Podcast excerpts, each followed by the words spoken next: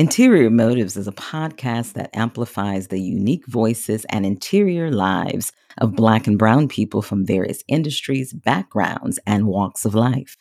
Visionaries who have overcome adversities and are doing extraordinary things in the world and in their communities, yet like you and me, reflect the complexities of the human condition.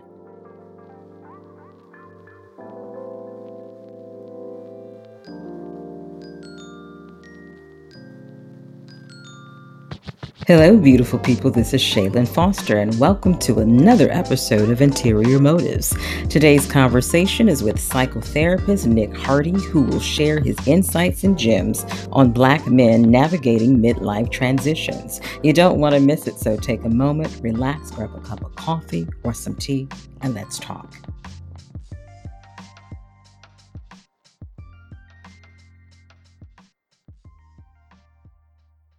Nicholas Hardy is a psychotherapist in Houston, Texas. He runs a private counseling practice where he helps adults, individuals, and couples improve their relationships and grow as individuals. His authenticity and relatability have allowed him to work with people from all walks of life. His work has been featured in Cosmopolitan, on N B C, Healthline, Psych Central, Ask Men, Bustle, Fatherly, and many other national publications. He has been married for six years to his beautiful wife, and they have a beautiful four-year-old daughter named Brooklyn. So without further ado, please welcome Mister Nick Hardy. Hey, Nick, how are you? I'm doing well. I am super happy to have you join me on Interior Motives podcast today. Absolutely. Same here. I literally just got off the road. We were flew in from Memphis. Um Yeah, busy. How's the family? Good. They're doing good. You know, that's where we're from. So, you know, got a chance to spend some time with, um, you know, my mom and kind of some of the in-laws. So that's good. Very cool. Very cool.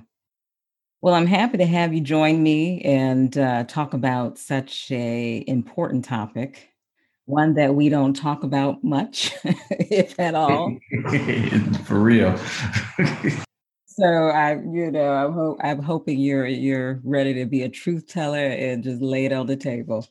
How has this past year been? It's been crazy. We've been dealing with a pandemic, a lot of civil unrest in terms of the social landscape. I mean, there's just been a lot of collective trauma and grief. And so how has that impacted you, your family, as well as your practice? Yeah, absolutely. So, I mean, for me, I think one of the things that's been different about this year is you're, you know, I've been helping clients as I also go through the same thing, you know, and so many of their struggles when they talk about some of the isolation and, you know, the loss. I mean, I'm also in the process of dealing with that as well, too. And so I think that's created somewhat of a unique situation. In many ways, it's created more of a connection, mm-hmm. you know, because it's not you going through this and I'm going through this, but it's it's more so like we're in this together and we're kind of navigating it. But in terms of me and my family, we've been extremely fortunate. I mean, again, you know, still been able to maintain work, uh, health-wise, you know, no one in my immediate family, you know, passed away or anything like that. So again, just just extremely fortunate. But, you know, there is that that that point where it's like, okay, kind of ready to get back to normal. So Uh, first, I thought it was going to be three months and then six months. And then here it is, you know, over a year later, we're just now starting to see some some changes. So, yeah, yeah. I like what you, you said about just that parallel process of experiencing things as your clients are experiencing it, you know. Absolutely. I think that sometimes as therapists, we don't necessarily like to amplify that part of, but the reality of is, you know, we're humans and we experience loss and disappointment and setbacks in the same, same way, same manner that mm-hmm. our clients do. We may process it differently, but it's the experience is, is really the same yeah. in a lot of ways. It is. So Yeah, yeah. So what kind of calls have you received? I would imagine that your practice has grown mm-hmm. over the pandemic. It, it has. Uh, well, in, in some ways, right? So it has grown, but then a lot of people have been without jobs. And so that's obviously right. kind of taken away a little bit. But but overall, it has. And I really think not so much just the pandemic, but what the pandemic has done is it's caused us to slow down. Right. Mm-hmm. And obviously mental health over the past, I would say two to three years, but it feels like even more so now, the stigma of it has has gone away to some extent. I mean, it's no, let me not say gone away. It's it's not as stigmatizing. Let me say that. Mm-hmm. And so people are, are, are more open to it. You have people, you know, public figures coming out, really discussing their their bouts with certain, you know, mental health concerns. And so people have have really gravitated towards the idea of reaching out for help. You know, I think if yeah. I were doing this fifteen years ago, it would be a completely different landscape. Um, sure. But but but now not as much. And and so, yeah, just this past year, I mean, there's definitely been an increase uh, in people reaching out for help uh, individually and within their relationships. You know, I mean, it, there's no secret. You you spend all day with someone. You know, it's either gonna it's either gonna go really good or really bad, and, and every place in between. Yeah, uh, yeah, yeah, yeah. It, it's interesting. Um, I, I would agree definitely. This these past several years has really been, you know, what we are experiencing as a revolution as it relates to mental health. Mm-hmm. And and interesting enough, there's there's certain stereotypes. It's not as as you said. You know, the stigma, we're losing some of the stigma or it's decreasing, but also our expansion of what mental health looks like, what depression looks like. It's more nuanced. It's more individual. It's not cookie cutter. It was interesting because I was listening to a podcast and it was actually Trevor Noah. And he talks, he's talked pretty openly about experiencing trauma and, and loss, but he also talks about you know, his struggle with depression. Mm-hmm. And he talks about how he's depressed, but he's still hopeful, mm. you know, or he's depressed and he's still optimistic. Mm-hmm. And I think a lot of folks, particularly men, Black men, may fall into that, that sphere of just how they view it. Mm-hmm. You know what I mean? Mm-hmm. Yeah. Even. Yeah. So what do you think about that? Yeah. You know, I, I think, well, depression has been around for, for quite some time, right? This isn't a, a new phenomenon, but I just right. think now we're becoming more aware of it. Uh, but for men, I think in, in there, there's this idea, like you, you, you got to keep going. You, I mean, you got, you got to keep, you know, pushing through, you know, hey, take care of your business. And, and that's true, but that doesn't mean that you can't be depressed in the process. You know, mm-hmm. and it looks different for different people. Some people, you know, they just, it, it may show up in excessive drinking.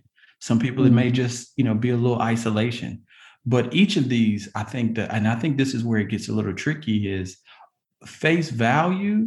You know, if someone just goes, grabs a drink, it's, it's not, you know, there's nothing's wrong with that, but you may not realize that they may be masking something that's, you know, underneath, or, you know, someone may say, hey, I'm just kind of a loner. But in reality, they they really may be socially isolating themselves from other people, you know, and I think just the compound effect over time, you know, with men, you know, we see it just in some of the statistics as it relates to physical health and life, you know, how long men live in comparison to, you know, say women. And I think a lot of it has to do with just that depression and a lot of the unresolved issues that we carry inside.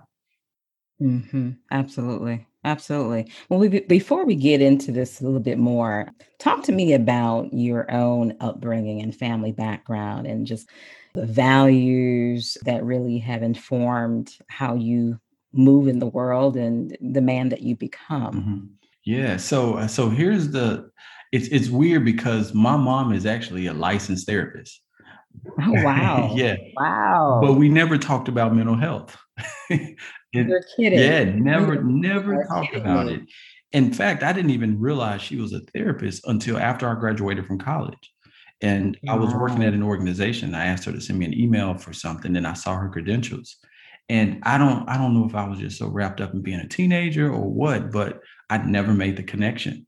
But I think it really does speak volumes to just our perception of mental health, because here it is, I'm living in the home with a therapist, but still mental health was something we never talked about, you know? Oh, that is just amazing. And if if I came to my mom and said, hey, I'm depressed, I mean, I'm pretty sure it would have freaked her out. So, you know, it, even when it's something you do as a profession, I think we've um, we we disassociated when it comes to our personal lives. Mm-hmm. But in terms of some of the core values, just for me growing up, um, again, parents separated when I was seven years old, uh, both kind of just, you know, working class, hard work, uh, strong sense of faith, you know, um, and just kind of some of the basic tenets, right? You know, just integrity, uh, modesty was was real big. You know, we were real big on just, hey, stay in your lane, you know, do, do you, you know, my dad literally, he used to have a, just to let you know how serious it was, he used to have a license plate on the front of his car that said, you be you. Uh, so, so, I mean, that was really ingrained in just like, hey, you be you, you know, regardless of what that is, you know, kind of have a, your own sense of identity. Uh, mm-hmm. But but with the separation, you know, you know, there comes a lot with that. Uh, you know, my dad also struggled with alcohol. Uh, so there was a lot of, you know, just kind of trauma related to that, a lot of fighting, a lot of inconsistencies. Uh, but they, you know, st- he still maintained, you know, employment, still worked, and still was involved. You know, it's just the, the drinking kind of really, you know. So when they were living separately, or you ha- did you have visitation every weekend or every other weekend, or how did that work? Oh yeah, yeah. I was I was on that standard every other weekend, Thursday nights, uh, mm-hmm. during the summer, one month in the summer, and so that was okay, you know. But I, I think once I got to about high school, we, we really loosened up on that. I still went to go see my dad, but when I had when I was able to drive. Just with his drinking and, and everything, I didn't I didn't go over there as much. Okay, okay. What did he, I mean, he said you be you. And obviously when you became a teenager, you were trying to figure out who that who that you was. What else do you feel like he imparted to you about what it means to be a Black man? Yeah. So one of the things that stands out most is this idea that you have to work twice as hard. You know, it's like, hey, it's not fair. You know, it's not fair. Uh, but and instead of saying that, you you kind of combat that by working twice as hard. You know, so if you're going to football practice and it starts at eight, you need to get there at seven. You know, and that literally was was embedded. And and I, I literally held true to that from sports. I, you know, I fell by the wayside a little bit academically, but still that idea of going the extra mile. Because things weren't always equitable was ingrained. And so that was his approach to, to just everything that you have to experience as a Black man is, hey, put in that extra work. Hmm. Yeah. Did your mom, was her message pretty consistent with that? Yeah. Yeah. She, she, she pretty much mirrored that as well too. And then, you know, I'm from Memphis. So, I mean, it's, it's, It's in the South. And so there was a, a bunch of Southern church values. yeah. yeah. Yeah. I'm not in California somewhere. And it's just kind of an idea. This is real, right. real Jim Crow South. Right. right. Um, but but I'll say this, in addition to just that, I mean, there were also certain, because of our faith, I'll say that because of because of our faith, we, we held tight to that. You know, my mom would always say, hey, regardless of what happens, you got to realize God's in control. You know, God's in control. And so not giving too much power to one particular person or race was was important as well, too. Uh, and, and obviously, I mean, I experienced everything it, about racism, you know, and so but still just holding on to, hey, just keep putting in the work. And then also, hey, God is ultimately in control, really helped me push through a lot of the uh, you know, experiences where I'm like, hey, that's, this is clearly a, a race issue. So. Mm-hmm. What would you say? I mean, obviously we have very solid memories when it comes to like things that were really transformative or things that stood out that were like defining moments when we were kids. But what were you, what would you say was that particular moment when you knew that you were a Black boy? in America? Mm. Yeah. So the this what I, I was interviewing, I was in college and I interviewed at a commercial real estate firm. I won't say the name, but a large commercial real estate firm in Dallas. And I didn't get it.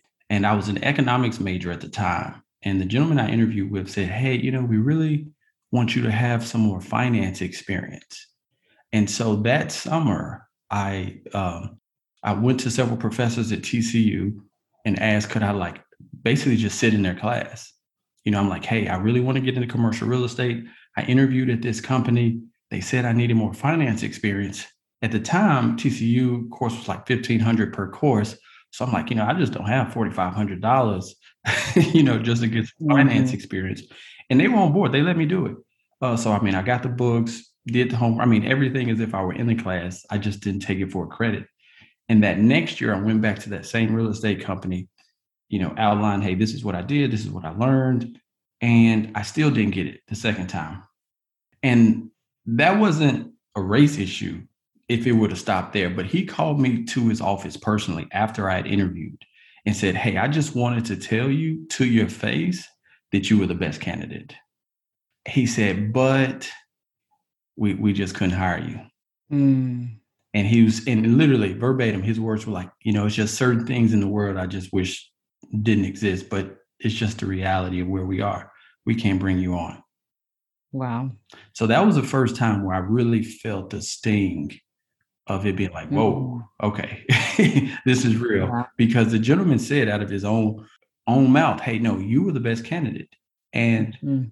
you know, hey, I don't know about you, but if you're the best, I think you should you should get the position. Um, yeah. But it was just one of those things. So as a young Black man, that was like a really pivotal moment. Yes. That this whole racism, systematic racism is real. Mm-hmm. Mm-hmm. Yeah. It's real. Yeah, wow. Absolutely. And I came back that next year too, just so you know, and interviewed for a third time. Um, and I did get it the third year that I interviewed. Um, mm-hmm. And but but again, that just goes back to my upbringing, you know, like, hey, man, God's ultimately in control. And you just keep working, you know. And, mm. and so and and and they just they they really did have to respect just my my perseverance, you know. Right. Um, but but you just think like, what if I would have stopped there? It just yeah. the, oh, you're the best. But and there's so many other instances. He he could have never called me in. He could have just not given me the position. And I would have I probably wouldn't have come back that third year. Uh-huh. Yeah.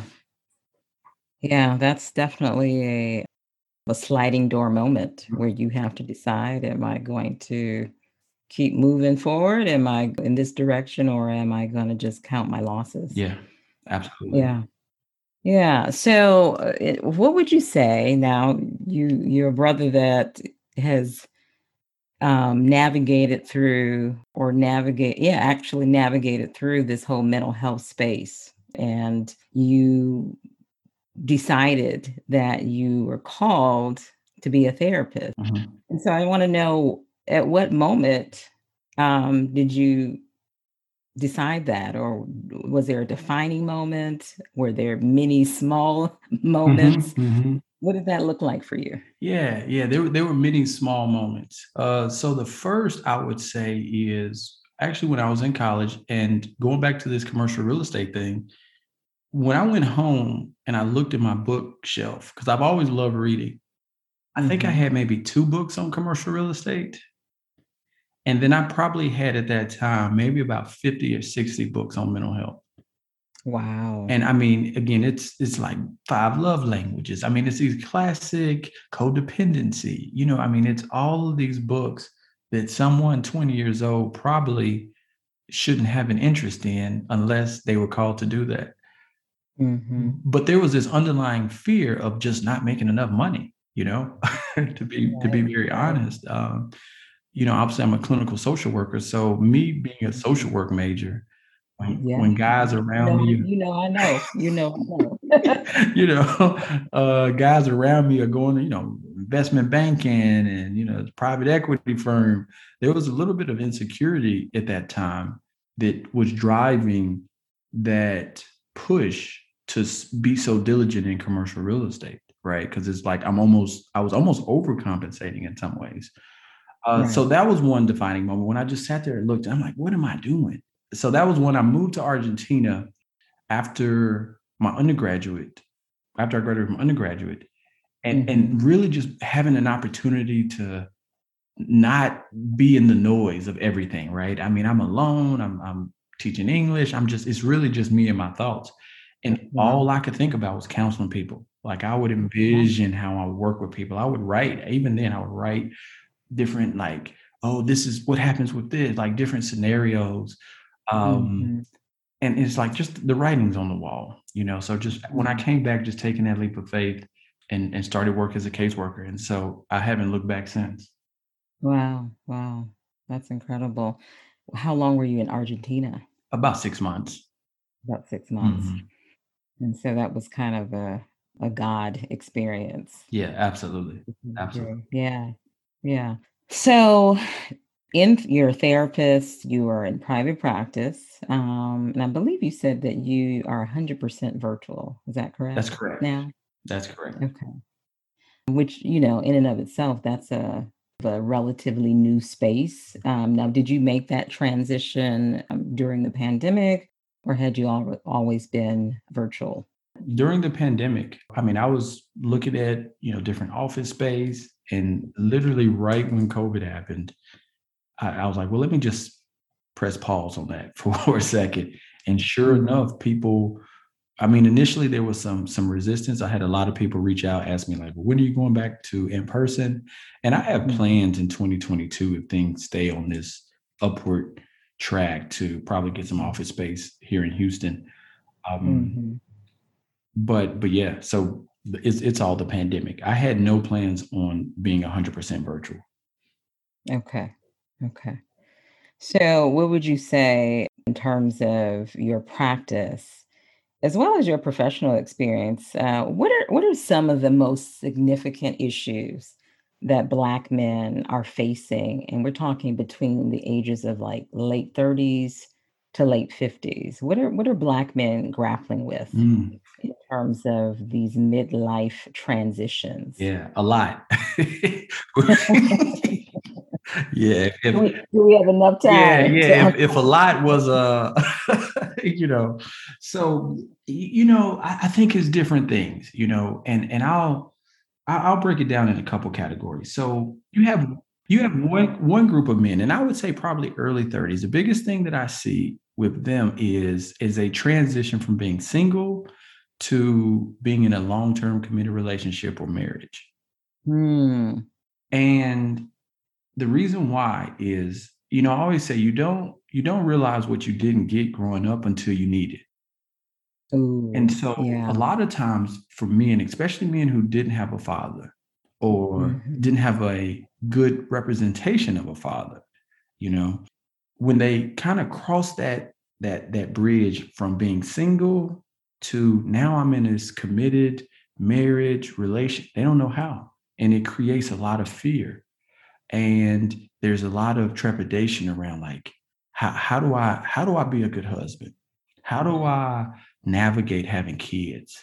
You know, you know, like what what and and and it's this feeling of just being lost a lot of times.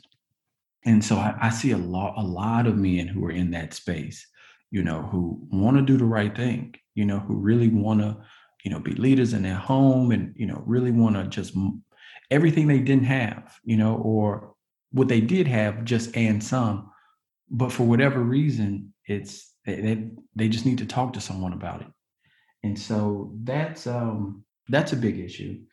Uh, another issue is, and I'm going back to relationships, but there's others, but you, you also have another subset of men who are married and who are in these relationships, and they don't, they're struggling with like, hey, is this my wife or is this some unresolved issues that I have? And so, you know, relationships are a skill. And if you didn't get the skill, then sometimes you can get in a relationship in some ways be ill prepared. And so there's a large portion of men who are like, hey, I just I just kind of need to work on me, you know, because me and my spouse, you know, we're just we're just in this cycle, you know, and I don't want to keep putting it on her that, oh, if you did this, oh, if you did that, because she could do all of those things. And still you find this sense of incompleteness, for lack of better terms. Right. I, I think a lot of men are asking the question, and women, mm-hmm. you know, um, is this it? Yeah. And, and in, in the context of relationships, they often expose some of our blind spots. You know, if I'm selfish, how do I know I'm selfish? Unless right. I'm in a relationship with someone who says, right. man, you selfish, you know? Right. Uh, and so I think a lot of times those issues get exposed in the context of marriage and those long-term relationships. And, and men, a, a lot of the men that, that reach out, they don't want to keep going down that same trajectory. Um, so that's a, go ahead. I'm just curious, do you think that there's a lot of men in particular, Black men in particular, that are afraid to lose their sense of self, their sense of autonomy? And that's what comes up, because obviously at midlife, I mean, we're talking about folks that are perhaps maybe dealing with kids that are growing up, that are getting ready to go to college or leave the nest. Um, they may be dealing with some job transitions. Mm-hmm. Where they're maybe they're not happy, as happy as they thought they were originally on the job, and they're ready to do something else. Or, and then maybe perhaps a loss of vitality, because, you know, the reality is aging is real. Mm, it's real. And no matter how good you look, you work out all day long. You, all yeah, the time is yeah, undefeated. So right, exactly. Yeah, you could look Hollywood good, mm-hmm. but the age is still the age, and so. Do, do you think there's there's a, a that sense of I just want to be me, and what you know what does that me look like now at age forty-five mm-hmm. or fifty? Yeah. So this is this is what I see a lot of times, and just in that same vein, you know, twenties, thirties. There's this pursuit. It's an it's this next milestone. You know, once I get here, once I get this promotion, once I get this six figures, once I get here, you know, the family. But then sometimes once you get it, it's not as satisfying as you thought it would be. And so w- what else? I have a lot of people who are at the pinnacle of their career who reach out for counseling because they say, listen, on paper, I'm killing it. you know, mm-hmm. I'm killing it. But what people don't see is I still don't have a strong sense of purpose. I still don't have that strong sense of why. Outside of my wife and kids or outside of my career. And that is very difficult for a lot of people. Yeah. And I could imagine for men, I think for so long we have just thought, oh, Black men, it's all about provision, being great, having this very fulfilling career. But what you're saying is that you could have those things, but still be grappling with what is my purpose? What is my why? Uh, why do I not feel this sense of passion about this, as you said, that looks good on paper? Oh, yeah, absolutely. You know, if you ask, you get in a regular conversation with a lot of men, the first thing they'll go to is what they do professionally. Absolutely. Hey, tell me about yourself. And then they go to their job, you know. And so if that is how you have defined yourself, or you've been applauded, or, you know, that's where you, you find the most value. Outside of that, sometimes it's a blank space, you know? Yeah, yeah. Um, and, and more doesn't always equal more. You know, mm-hmm. more money doesn't mean that you're going to have more happiness. Yeah. So there, there's that awakening, I think, that comes for a lot of men who are mid-stride, you know, who find themselves still questioning what's next. And what's next beyond another professional advancement or title? Yeah. What about in terms of that personal, like, reckoning with mortality? Yeah, that happens a lot as well, too. And I think what for, for what I see is the roles change. So a lot of men now are becoming the caretakers of their parents. And it's not so much that their health is failing, but now they're seeing people who were strong, you know, mom who was the rock of the family. Now you're caring for her, or she, you starting to see the gray hair, or she's moving slower. And just that lets us know that, you know, hey, it's, it's real, you know, and I think it, it's all connected, right? Because you start seeing your, you start becoming more aware of your own mortality, And then you start saying, well, what's next? Like, what have I accomplished? You know, yeah. again, degrees, money, but like what, where's my legacy at? Yeah, I think legacy is huge. It's huge. Yeah. And then also, I would imagine, I mean, obviously something like a pandemic that we experienced collective grief.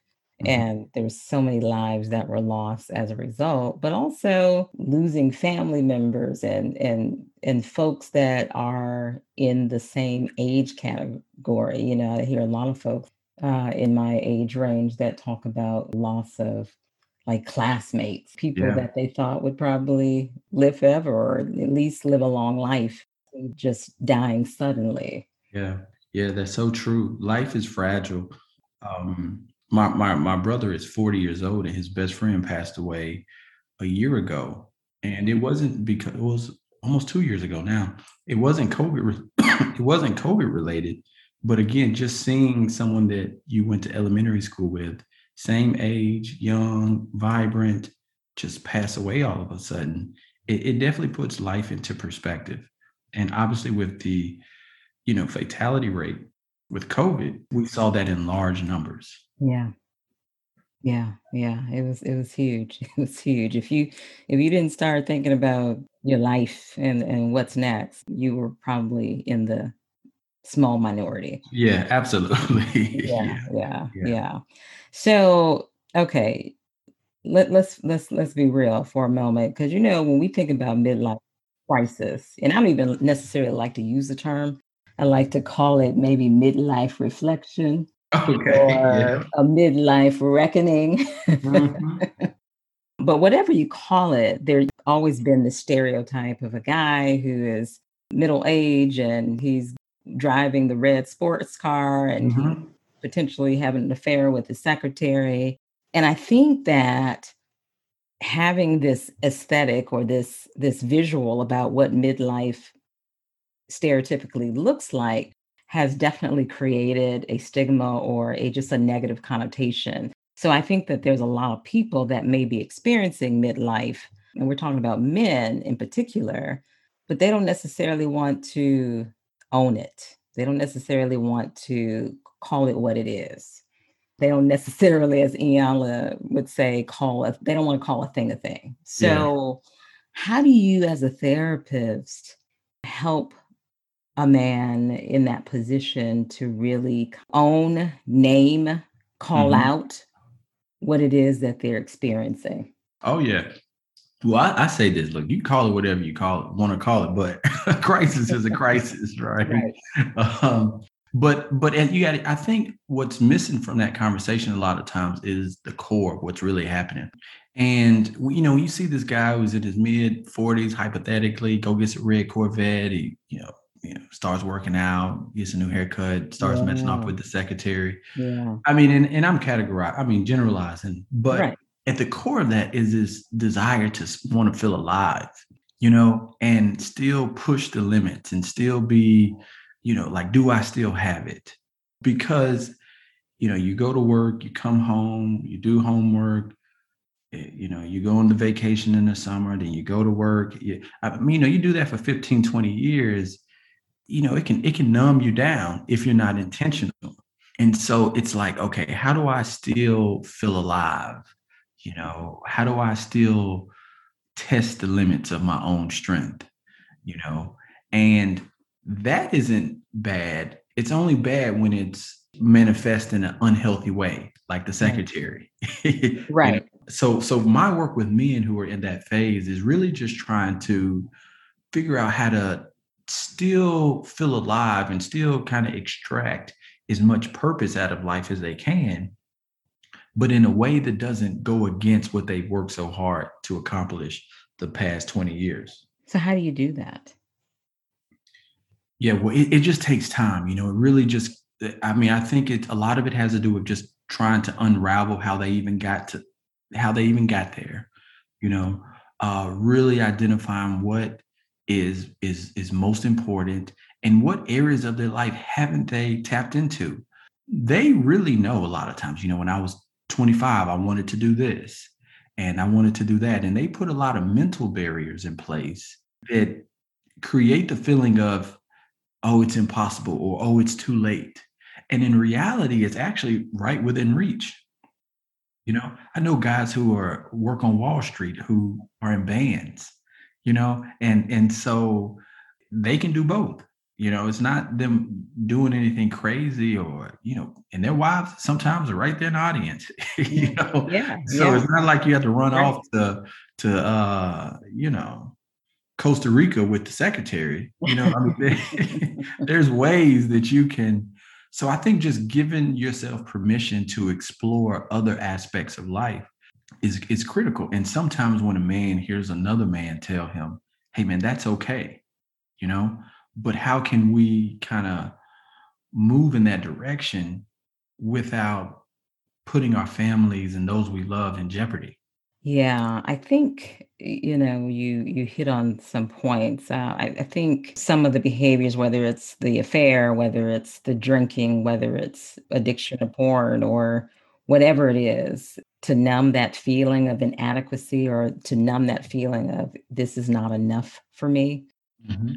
It does put, whether it's a, a man, woman, or whoever, it, it does put you in that that space where you do have to, to really surrender to the idea of being uncomfortable and feeling uncomfortable when you strip away all the, the distractions. That that which that's really huge. And I, you know, I definitely agree it is a process. But sometimes folks don't want to strip away those those comforts or those things that they are using as a distraction. Mm-hmm. So how do you how do you encourage someone to really see that in order to do this work, there has to be a certain level of vulnerability, intimacy, and not necessarily with your spouse, but intimacy with yourself? Yeah, no, absolutely. Um, For me, it's it's really I did. I mean, you really breaking it down into incremental steps. I think if we move too fast, and what I found is if I move too fast, then it becomes overwhelming, and it creates more opportunity for men to get out of doing the hard work of mm-hmm. being vulnerable and really connecting at an intimate level to an aspect of their life that they're a complete stranger to. So I, I think breaking it down in very bite-sized pieces. And once they step out there and they see how liberating it is and how, even though they had a perception of control, in reality, how just out of control their life really was mm-hmm. because they were being controlled by something due to fear. You know, it's you, you want more. Like, okay, if I, you know, it's just like someone who works out. You work out for ten minutes. And then twenty minutes, and then you're like, gosh, this feels good. And then you just get more confidence in that particular area. And what happens is it's not just that, but others around them begin to notice differences. I have countless people who say, yeah, my my my wife, she she she can tell that I've really been, you know, because they're just better people overall, but because they never did it before, they didn't know anything different, you know? Mm-hmm. Uh, I'm more engaged, or, you know, I'm, I'm, I'm, for like, I'm funner to be around, you know? Mm-hmm. And so that's just a, the result a lot of times of just being vulnerable, taking that risk, you know, and it happens in phases. It doesn't happen all at once, but when it does happen, not only do you gain the confidence to engage in those areas more, but other aspects of your life are also impacted in a positive way. Yeah. Yeah, definitely. So I like the the small increments that, that yeah, like small doses, basically. Yeah. Yeah, yeah. You don't have to go get a red Corvette, you know? Right, right, right. If you want to. Yeah, if you want to, you know, I mean, you know, you can afford it, great. But, um, but you don't have yeah, to. Yeah, I, you know, many, many years ago when I worked, I was working with a lot of men in the community mental health. And because I was working with so many of them, I decided to start a, a men's group, which at the time was was kind of taboo. It, it was a tall order. It was a tall mm-hmm. order because there were a lot of men in the group that had some dual diagnosis and, you know, past traumas and, and so on and so forth. But that piece about being vulnerable was just so huge. And I think that me, because I was the common thread because they all saw me individually. I think that helped. But I think that over time, and I would have men come in. Actually, the group was called Men Mentoring Men. Mm. So I would have men come in and, and tell their stories of how they overcame something in particular. And it, I think it was over time that there was the trust that was built amongst the, the, the group. And over time, where they were able to f- feel comfortable enough to expose themselves. Mm-hmm. But it did. But it did. I mean, this group was an ongoing group that lasted for about a year. Wow. And so I think it really validates your point that it is, it can be a long process. We're talking about dismantling and unpacking and really getting into some core issues that are uncomfortable. They're raw, they're real, you know, because trauma of any sort or unpacking real hurts and disappointments that have really kind of shaped the trajectory of folks in their life and the choices that they make. It's, it's, it's rough. Yeah. You didn't get here overnight, you know? Right. So, yeah. So. Absolutely. Would you happen to have like a case example of maybe someone you worked with and how their journey was kind of this transformative journey for them? Yeah. Yeah, I, I do. You know, I think of it as one gentleman I work with, real successful, super successful, but it came at a cost. And the cost was obviously time away from his home, his wife, his kids, his family. And so, it, it, you know, it, it wasn't with malintent, you know, it was literally just his profession. And when he finally kind of got to this, this other side, his parents had become, you know, terminally ill. And so there was a lot of regret. And he, he just didn't know how to navigate that landscape because, again, for the past ten, fifteen years, it was work, work, work, work, work, mm-hmm. you know.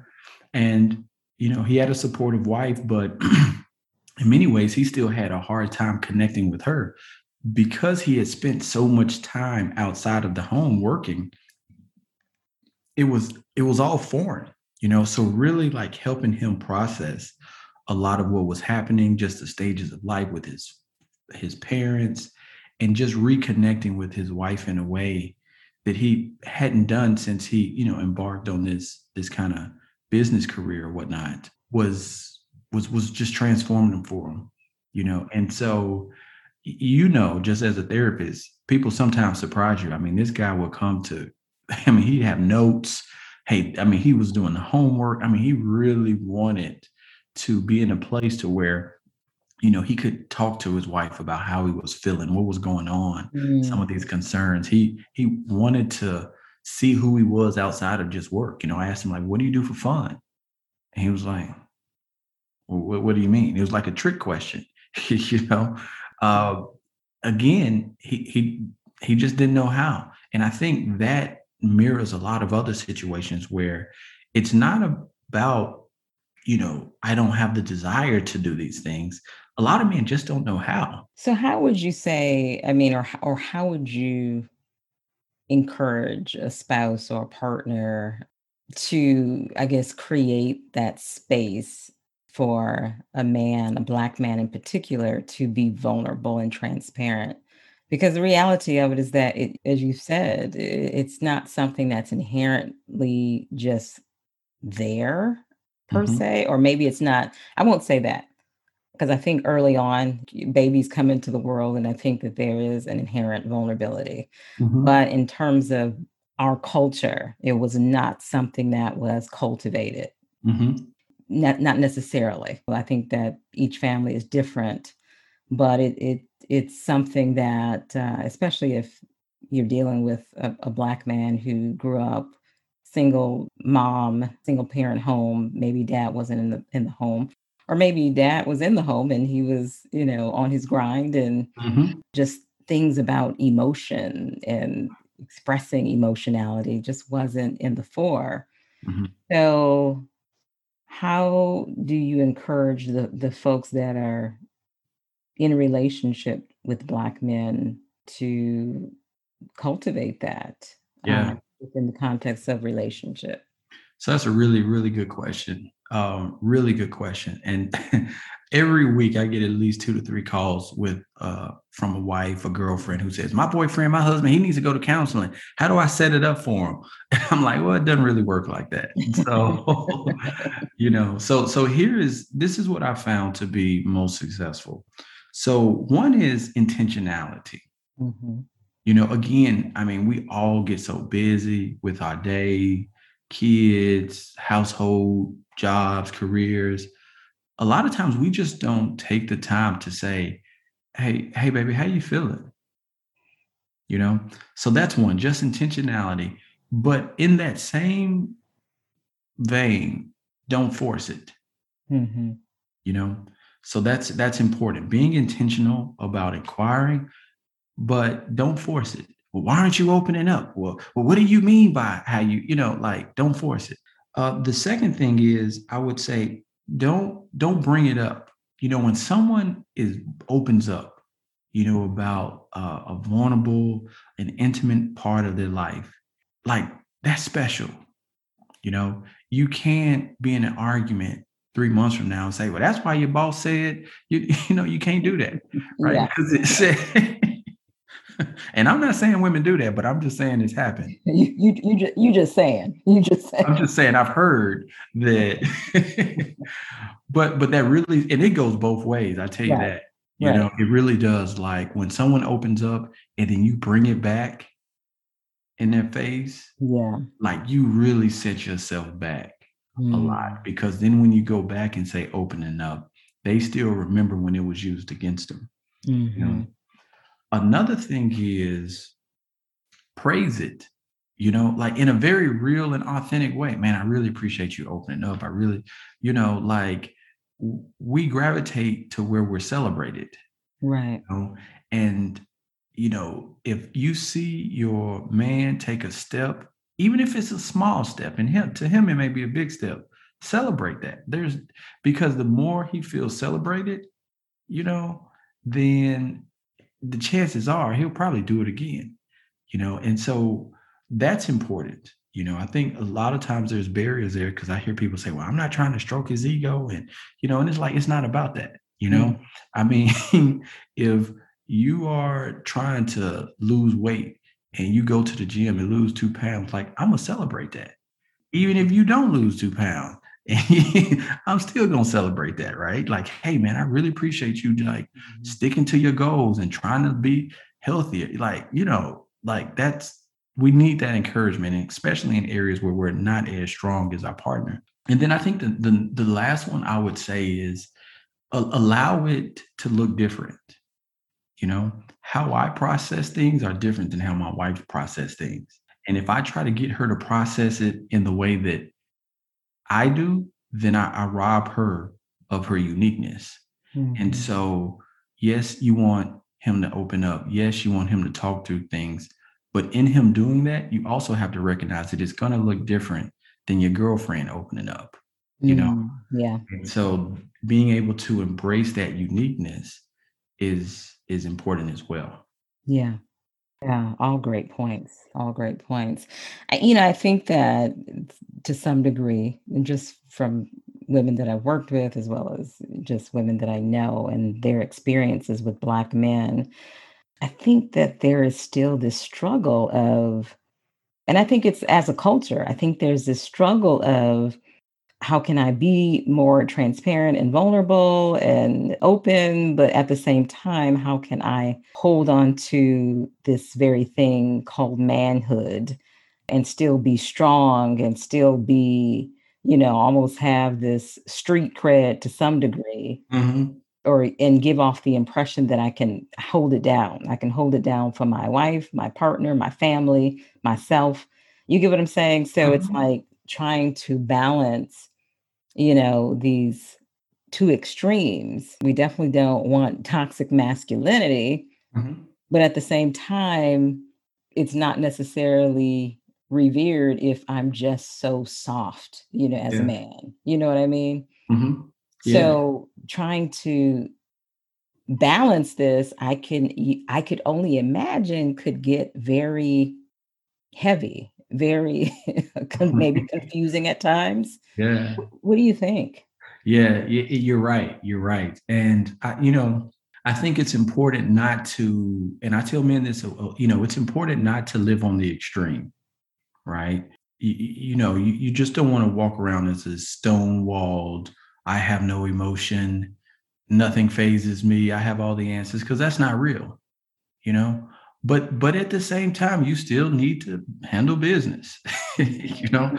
And when life happens, when you get hit, or it's unexpected, like, yeah, you can say, hey, man, this this really took me by storm, you know, but man, we're gonna I'm gonna figure this out. Like, I mean, there there needs to be a healthy balance of both. And I think typically when we have these conversations, a lot of times we talk about them on the extremes, you know.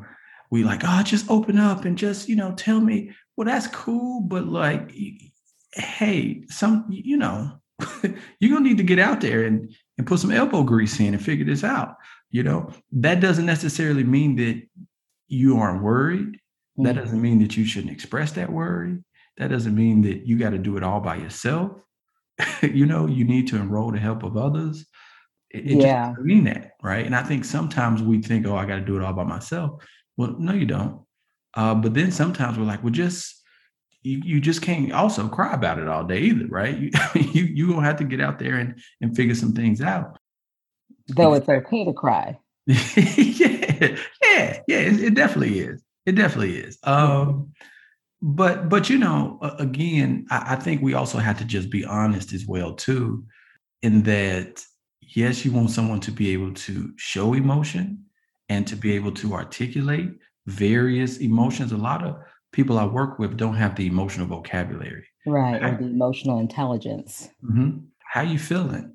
I mean, I'm just, you know, I'm just, you know, and it's like, okay, you know, and th- that's an issue of, you know, maybe someone suppressing that side of themselves for so long that they don't have the skill to be able to say, man, I'm really worried right now, you know? So yeah, I, I definitely think it's okay too, you know, but I also think it, it's appreciated and valued in a relationship for a man to be able to be resourceful, you know? Yeah. It's, it's yeah. valued for someone to say, you know, like my dad used to always tell me, and I'm not saying this is a gospel truth, but he said, hey, you work three jobs before she works two. You know, if if you need to get out there and put in some extra work to make sure that things are, are, are still, you need to be able to do that. But you also need to be able to come home and say, man, baby, I'm just tired. You know, I'm tired, you know, or man, we worried about this. And I think women appreciate that, you know. Um, you can't stop it. You just tired, you know, or, or, the, or the tears, you know, you, you need to, hey, I need your help. You know, I'm, I'm really struggling. Help me think this through, you know? Uh, and again, I think that's where the toxic part comes in, because there's not balance. You know, I don't, I don't have all the answers. There's many times I go to my wife and I'm like, baby, I need your help on this. You know, help me think this through. I'm a little worried about this, you know, and just her wisdom is it can help me navigate a lot of blind spots that if I tried to do it on my own, I would have totally destroyed the situation. Right, right. And, and you know, and that's coming from someone who obviously you're a therapist. yeah.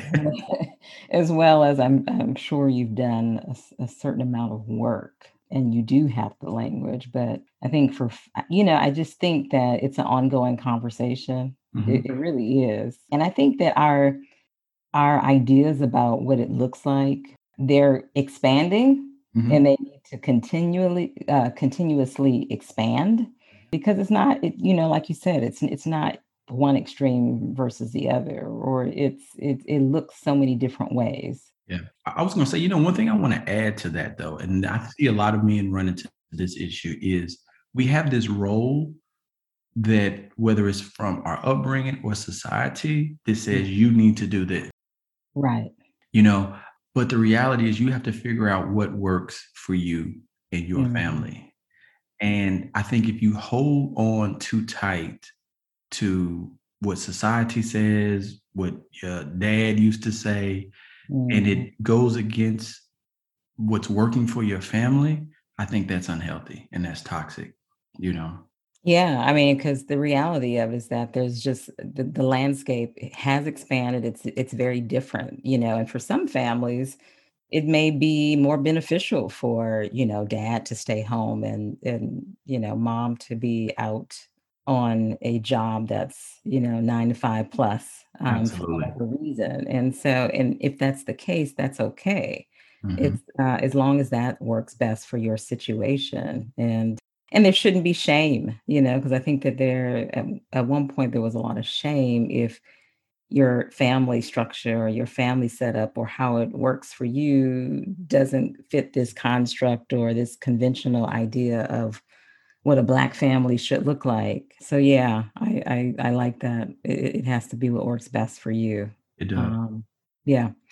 So talk to me about your own life and dealing with failure, which can really take you to some vulnerable spaces. Mm-hmm. What do you, what would you identify as a particular life failure or setback that really became the catalyst for a major breakthrough or accomplishment for you? Yeah, and there's there's a lot. I'll tell you that. There's really a lot.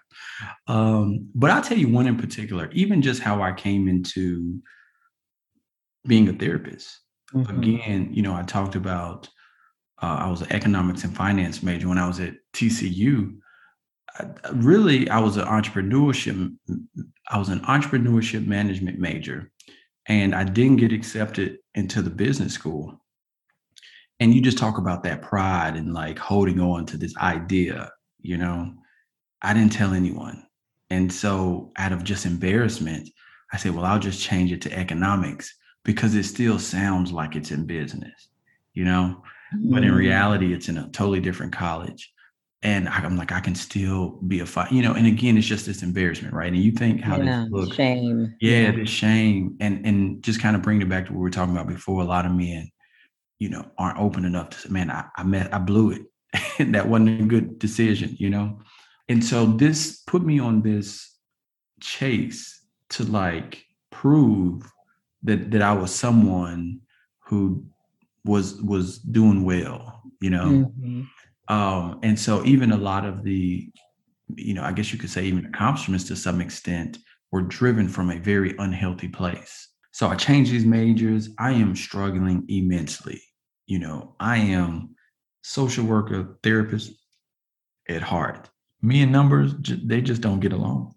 And so I end up, I, I don't want to say I got kicked out of school, but, you know, my grades were pretty bad where I needed to transfer ASAP. Um, right. And so it was that was really a setback because, you know, my mom was working two jobs to for me to be at T C U.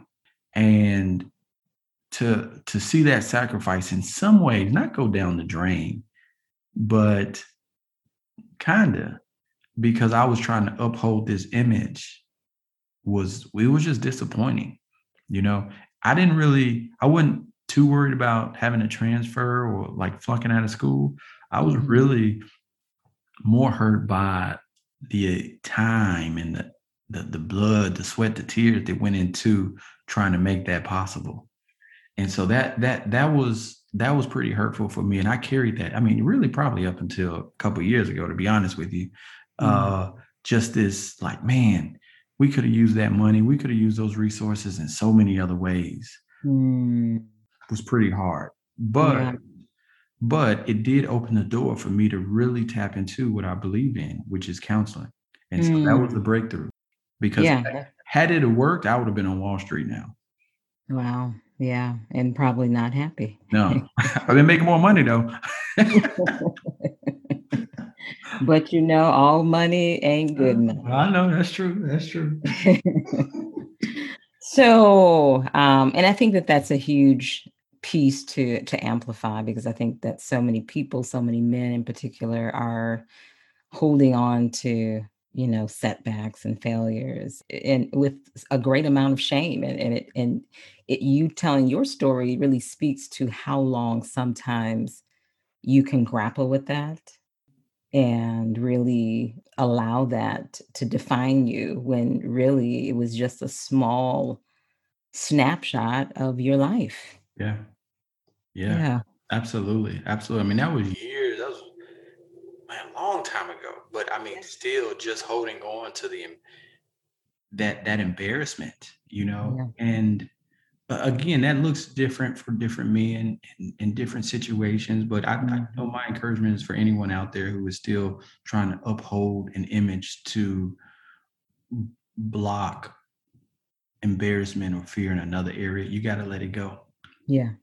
Yeah, definitely. So, so as a therapist and as a Black man, you know, who has dealt with disappointments, grief and loss, um, feeling anxious or depressed at times, what are your go-to strategies in terms of self-care, or should I say soul care? Mm.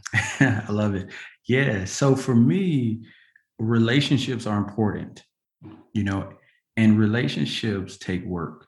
You know, it's not just when you need someone. And so I'm intentional on having relationships with people who I can be open with, who can hold me accountable. You know, I mean, that uncomfortable, like, ooh, you know, type of accountability. Oh, yeah. So that's that's that's one of my go-tos, you know, keeping just people around me who, I mean, I invest in them, they invest in me. You know, they can tell when something's wrong. But then also, you know, I, I work out a lot. That helps just clear my mind as well. Uh, again, I'm a man of faith. So just my relationship with God is important. So just kind of spending that time yeah, helps anchor me as well, too. And and just sometimes slowing down. And I think this is where my wife comes into play a lot, because mm-hmm. she's like, slow down. Like, it's okay. It's okay to take a day off, you know. And so yeah, being able deep. to just hit that reset button is is is critical for me, and just the overall self-care. And then, you know, even therapy and some spiritual mentors, you know, people who aren't as connected as many others, but still know their, you know, can speak life, you know, and can kind of guide me in, in certain directions is is is important. Yeah. Huge, huge. So we are at the rapid fire part of this discussion. So first question, I also am a book nerd. Uh, so what would you define, or what would you say was a book that really was transformative for you? Ooh, that's a good one. Harriet Lerner's The Dance of Anger. Mm. Yeah. What was it about that book? Well, I, I think I was in class one time and I heard a professor mention it, and I just randomly ordered it. But it was something about her talking about breaking this dance, this cycle that we do in relationships. Yeah, yeah. And and really owning that was transformative for me, because I think for so long I kept, I was operating under this, well, I'm doing this because you're doing that. And if it right. wasn't for this, you know, but really just kind of taking that ownership mm-hmm. um, was was paramount. And another book, too, I, I would say, just to add to that, it was a four-hour work week. And so the four-hour work week, in that book, I read about Argentina. And that's what inspired me to go to Argentina.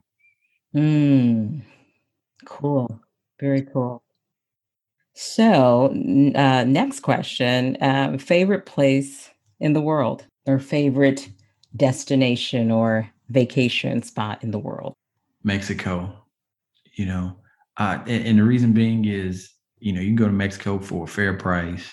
Mm-hmm. and get there pretty quickly. And get there pretty quickly. You know, I can feel like I'm, I mean, I am out of the country, you know, yeah. but, you know, you get a little passport action.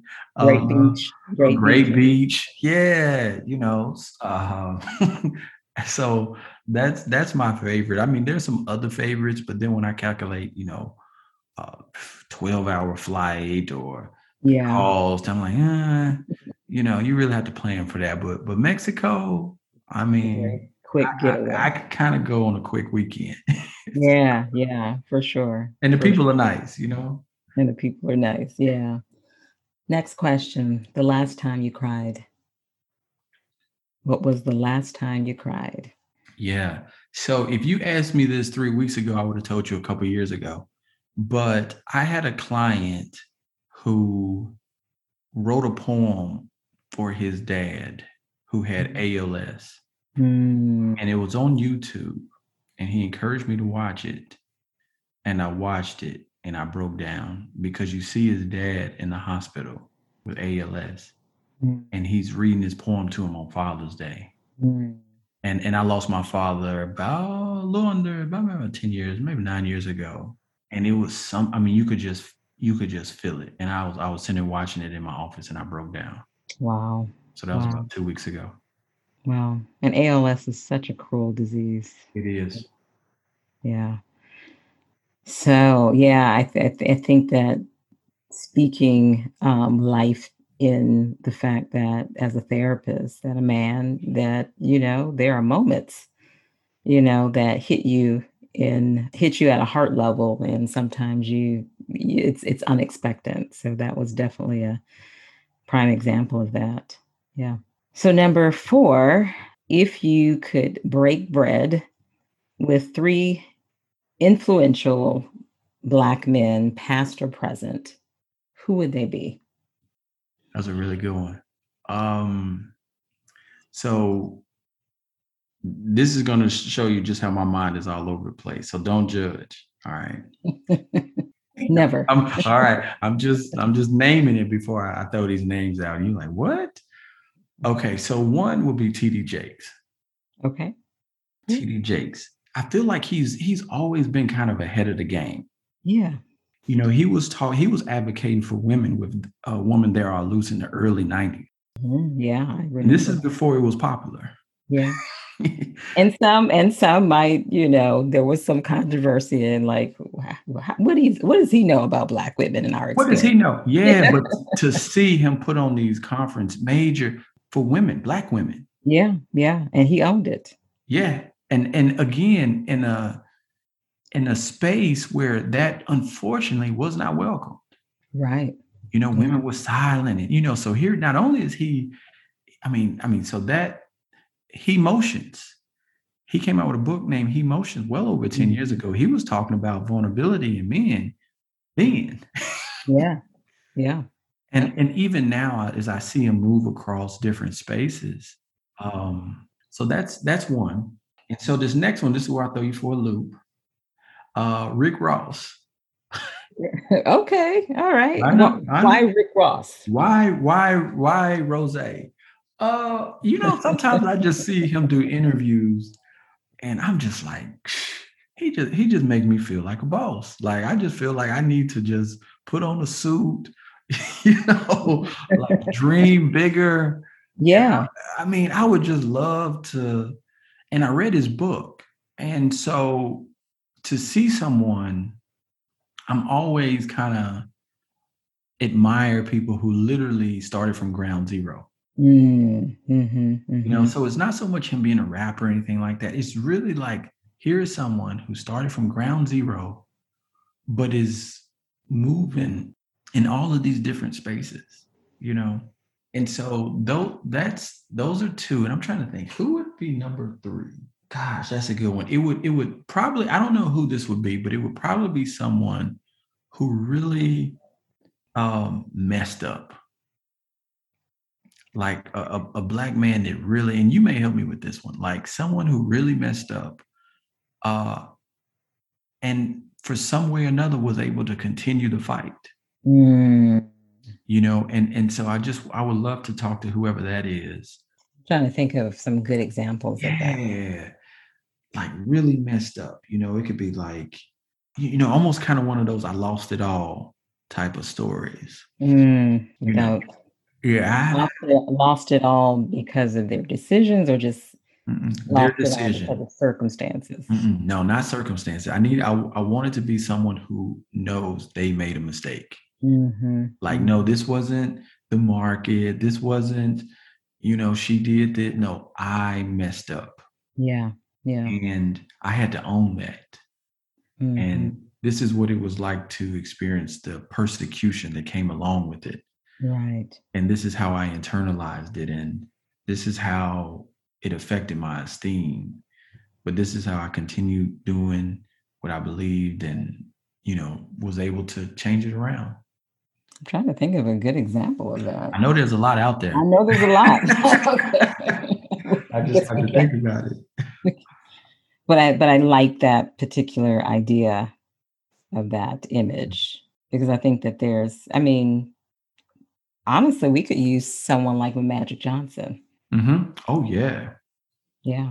yeah. Someone who uh, has been very transparent with his decisions, some of his early decisions and the life he was leading, and being able to, you know, come forth and tell his truth and still press forward and evolve as a businessman and an advocate, an AIDS advocate, as well as preserve his family yeah. in the best way.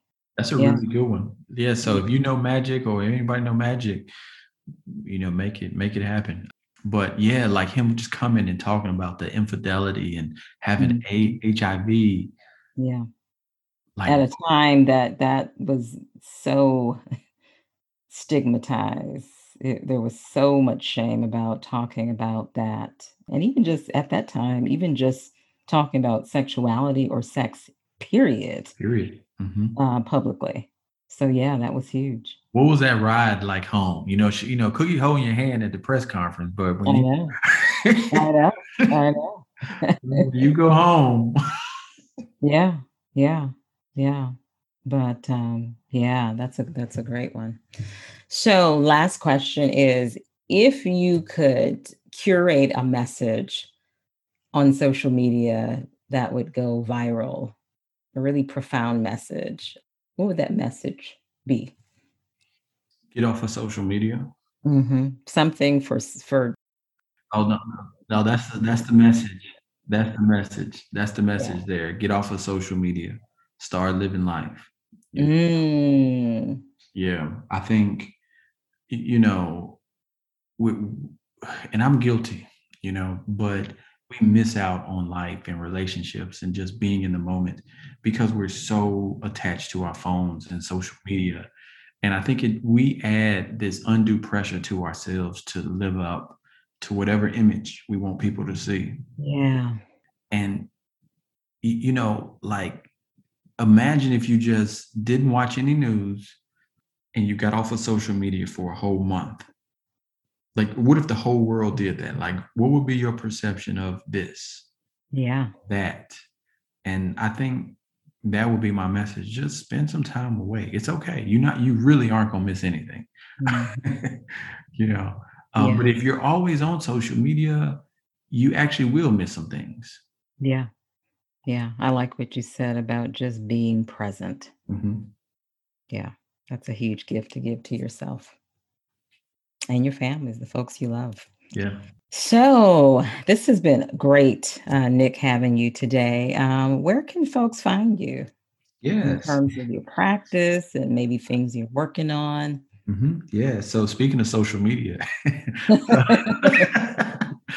Yeah. So you can you can visit my website. It's, it's nick hardy dot com. That's no K. So it's just N I C H A R D Y. Uh, you can find me on social media. Uh, I'm trying to be more. I'm trying to get better at posting more, but that's on Instagram. It's it's just Nick Hardy underscore. And on Facebook, it's Nick Hardy Counseling. Uh, definitely follow, reach out. Um, you know, I have a blog that I keep up and try to try to write, you know, trying to get more consistent with that. Uh, so, yeah, you can reach out there. In terms of just projects working on, I am working on a podcast um, that, you know, awesome. yeah, that, that should come out in the fall. Uh, and, so and what will the podcast, what will it be about? It's it's all things relationships, you know, and I'm taking a lot of the title of the podcast is Untherapeutic. Mm-hmm. And so it's all the relationship tidbits that I hear in counseling that really aren't addressed on social media, you know, and mm-hmm. obviously it's, I mean, I'm not disclosing names or anything like that. It's more so situational, mm-hmm. but I, I still believe have grave effect on just individuals and their relationships. Um, you know, life happens in the middle, and a lot of what I see is extremes, you know, all, all this or do that, you know, and so I want to kind of explore some of those untapped areas mm. you know, of, of relationships. And I have a fortunate to have a front row seat just in my work as a, as a therapist. And so. Absolutely. I can't wait to, to hear it. Absolutely. Awesome. Well, thank you so much again for joining me and taking time out of your schedule. This has really been insightful, and I look forward to future conversations. Absolutely. Thank you. Thank you.